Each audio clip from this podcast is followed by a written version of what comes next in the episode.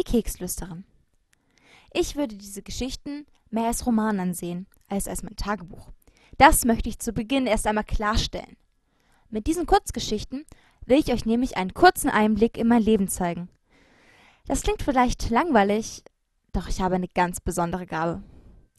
Man kann sie sowohl als besonders, als auch als verrückt, nervig und verdammt unnormal bezeichnen. Jetzt seid ihr bestimmt gespannt, was für eine Gabe ich habe, oder? Naja, ihr habt zwei Möglichkeiten. Entweder ihr lest den Titel der Geschichte oder ihr hört einfach das nächste Kapitel. Viel Spaß!